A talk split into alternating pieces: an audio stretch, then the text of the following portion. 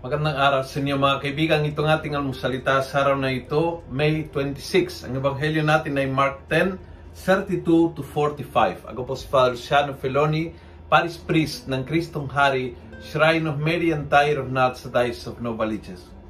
Sabi ng ebanghelyo, they were on the road going up to Jerusalem. Jesus was walking ahead. The twelve were anxious and those who follow were afraid. So, this is a, a very good, parang description ng ating buhay. Anxious and afraid.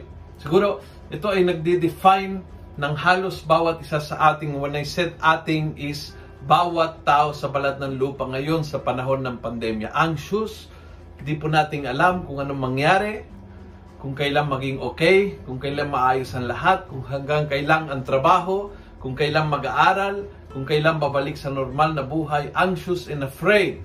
Afraid kung nakasakit ako, kung nakasakit ang tao mahal ko. But the secret of this gospel is Jesus was walking ahead.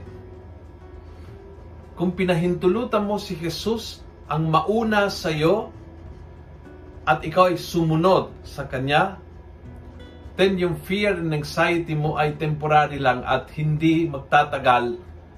Makakaroon ka ng matinding kapayapaan, malalim na kaligayahan, yung sense of purpose, napakaganda, yung, yung sense ng kasiguraduhan na ang lahat ay nasa kamay ng Diyos. Everything is so beautiful kapag inuuna mo ang Panginoon. Pinayagan mo siya ang mauna. Siya ang magsabi kung ano ang next. Siya magdikta kung ano ang kasunod na mangyari. And when you allow the Lord to take control of your life, and just follow Him, kahit saan ka dadaan, Panginoon, sundan kita. Daan ka sa hirap, daan ka sa pagsubok, daan ka sa himala, daan ka sa biyaya, kung saan ka man dadaan, Panginoon, I'll follow you. Dahil alam ko na ang patutunguhan ay maayos, at alam ko na alam mo kung saan ka pupunta, then I follow you. Beautiful gospel. I was very, very touched at the beginning of this gospel.